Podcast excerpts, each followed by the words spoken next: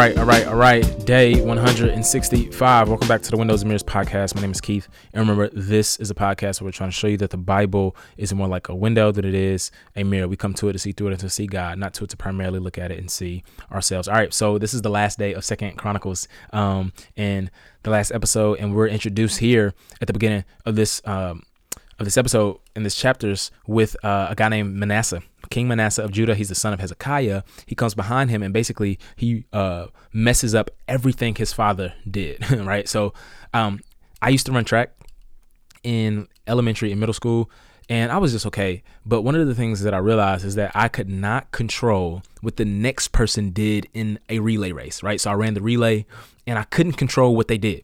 I just had to faithfully hand off the baton right? But the tricky part is um, that if they don't do their job, it causes all of us, right, to lose, right?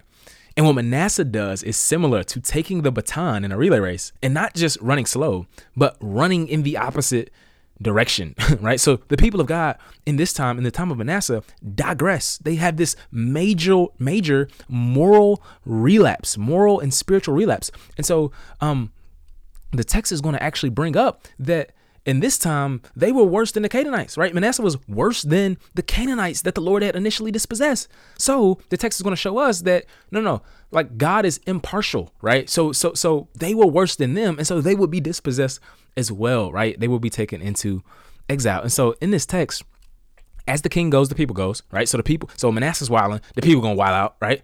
We keep seeing it happen, and so he gets taken to Assyria, right? He gets taken to Assyria. But something interesting that the chronicler says, he says he he's in Assyria. He gets taken off, and then he there he repents. He he humbles himself. He he recognizes who Yahweh really is. He recognizes that Yahweh is God, and his life is changed from there. So much so that he comes back and and, and does a mini reform. He's he's back building altars, right? He's he's he's back um, removing foreign gods. He's he's doing the whole thing, and it's amazing because if we if we remember um, kings, right? If we remember two kings, no no, two kings said he was the worst king. he was the worst king in the history of Israel and Judah. He was the worst one, right? He was bad, bad. And here, like the chronicler is going to tell us positive things that actually happened in his life, things that we didn't hear in Two Kings. What's the point? Why would he do that? Fam, the chronicler wanted us to know, and the OG audience, the original audience, to know that as long as you still have breath in your lungs, bro, there is no point of no return, right? There is no point of no return. You can't get too far away from home where, where you can't come back home, right? Repentance, fam. Repentance, no matter how far you are from God, repentance will always lead to restoration in God's economy.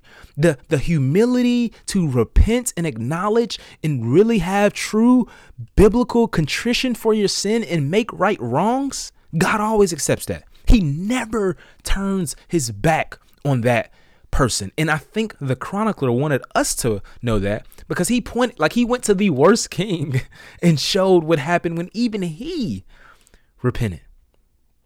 And so 12 to 17, man, of, of this chapter is going to speak of the way he humbled himself, the way he sought the Lord, and how he prayed, fam. Like major themes for the chronicler we've been talking about for these last few episodes. And God, like, desires these things right? And he wanted this the the author he wanted this to be the ethos and the piety of their community right? And i think god will want the same thing for us today. Chapter 34 my man josiah josiah right? Josiah comes and um we mentioned this in two kings but by all accounts he's a stud right? He he is probably the best king we've had since david right? And solomon four time. Um but what's interesting is the chronicler has three favorite kings. I remember I, th- I said this before: Jehoshaphat, Hezekiah, and Josiah. Right? Josiah is this bright spot in a ton of darkness, and in many ways, he was comparable to David. Right? And so what happens here? We have the same story that we find in Two Kings, where you know, um, basically you don't find something that isn't lost.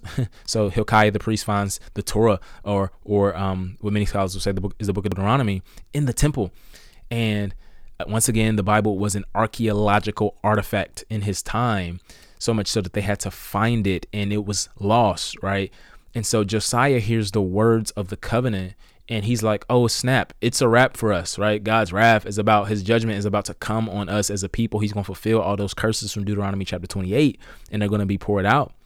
And so he hears that, but he doesn't let that stop him from bringing this religious reform among God's people. Right? He removes the pagan coats from Jerusalem, Judah, and Israel. He he repairs the temple in uh, in discovering uh, the book of the law. He he has this covenant renewal ceremony, right, where the people renew the covenant to obey the words of Yahweh. And his reign is spoken of in 34 and 35. And similar to Hezekiah, he's going to lead the Israelites to have a Passover, right? To have another festival, another feast, right? And the text mentions that this is the greatest Passover since Samuel, fam. Since Samuel, right? Now, look, just just a little biblical um chronology here, right? Like so that it's been said that um Solomon's kingdom was in the 900s, right? So um, you have David before that, and then you have um, Samuel in the life of David, and so you have here hundreds. It's been centuries. So this is this is um seventh century, right? Yeah, seventh century, six hundreds, and um it's either six or either seventh or, or sixth century. It could be late five hundreds. Anyway, neither here nor there. Um, yeah. So so so you have centuries going by, and they haven't done the Passover right? So so you see in the narrative, listen, this is what he does in the narrative. Like he reigned for decades, right? Josiah reigns for decades, but he he he spends time.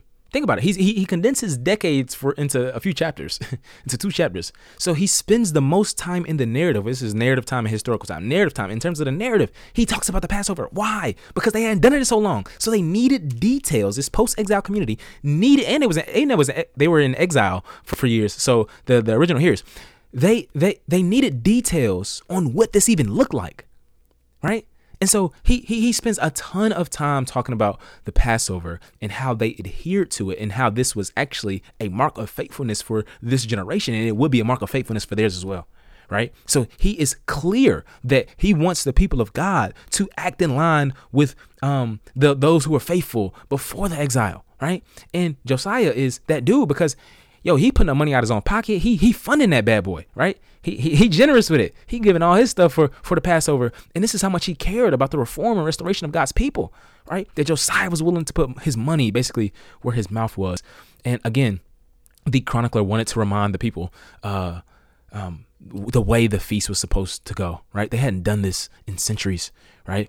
And so this same fidelity to the feast that was seen in Josiah's day was supposed to be the same fidelity that was seen and exercised in theirs. Remember, I talked about last episode how important it is for our own spiritual formation and and for God to make us a kind of people. Um, uh, our, our rituals, our specific rituals that He gives us as His people. Chapter thirty six, last chapter, ends off finally with um the the deportation to ex- to uh, Babylon and exile, and um we're, we're we're introduced to my man Zedekiah. Zedekiah is the last king. You can read about him in um Jeremiah. Jeremiah spends a lot of time talking about him, the last days of Judah. And Nebuchadnezzar disrespectfully comes, attacks the people of God, and takes the articles out of the temple. Right. Um, you know, after uh, that, he after Jehoiakim gets gets taken as exile, we see the same thing happening with Jehoiachin and then uh, Zedekiah.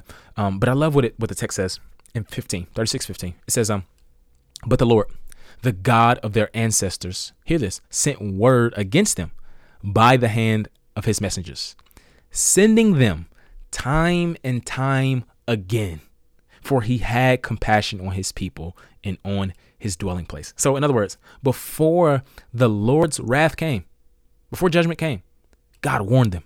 God warned them. And I want to say today, listen, God is compassionate, fam. Like God is he's he's infinitely compassionate. Like we we will never be able to exhaust the depths of how compassionate God is. He warned them over and over and over and over again. And the text is, is going to say that um their hearts were hard though. like like he'll use the, the the the the pharaoh term right? He will say they were basically like egyptians. They they they, they were they had be re- been redeemed from egypt but they was acting like egyptians. They were their hearts were hard. And god was like no no no i'm trying to tell you repent repent repent repent. And god will relent. And so but they don't. Their hearts are hard. And so the chaldeans the the Babylon or the Babylonians, another name for the Babylonians, destroyed the first temple, and they did all of that work for centuries to build it, and now it was destroyed. And you know, Judah, the royal tribe of David was, was taken away from the city of Jerusalem. The city of peace had become a place of destruction. What was supposed to be God's holy city was now defiled. It's amazing too because um yeah, at the end, this text is going to end off with a cliffhanger, right? The, the chronicler is writing to this post exile community that has already come back into the land. So he, they hear the whole history and then they see the decree of Cyrus, how, how King Cyrus of Persia. So um, Syria is the leading power of the day. They get conquered by Babylon, and then Babylon gets conquered by Persia. And so the people of God are in Persia, and then the Persian king, King Cyrus, says they actually can come back to the land. Right? We're gonna see it Ezra Nehemiah. Um, and so after Cyrus's decree, they let them go back and they let them rebuild the temple. But it's really hard to see in English. Um, but at the end, it's just like cliffhanger, right? And if uh, the last verse of the the Hebrew Bible. So this is actually the last book in the the Hebrew ordering of of the scriptures, right? They they they, they go uh, law, uh, prophets, and writings, and this is the last of the writings, right? And um, so it ends off with Chronicles, and then starts New Testament starts with Matthew, right? So the the last um verse though, it actually ends off with this cliff cliffhanger. It literally says, "And let them go up. In most English translations, you you have kind of a neat sentence here, but it literally says, "And let them go up." Dot dot dot. Literally. And so, what's interesting is that um, it's been said that the Old Testament is a story in search of a conclusion. Right? It, it needs someone to come off and finish the sentence. Someone to come off and finish the story. We need someone to come and do that. And we need ultimately a good and perfect king to do that. None of them of all the good kings that, that we see, uh, even in the midst of the terrible kings, even from David and Solomon, um, even you know Hezekiah and Josiah and Jehoshaphat at times, um, none of them could bring the end time uh, final kingdom of God that the people of God were longing for and needed. But King Jesus does. King Jesus does.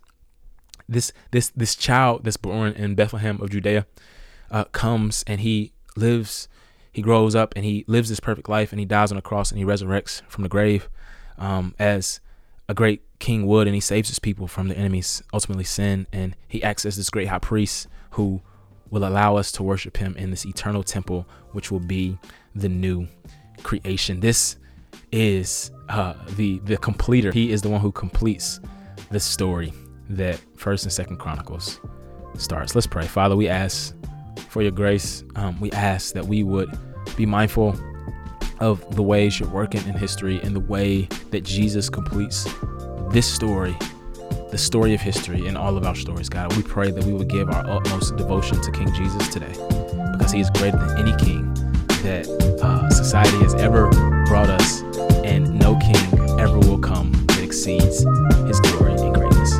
This all in your son's name.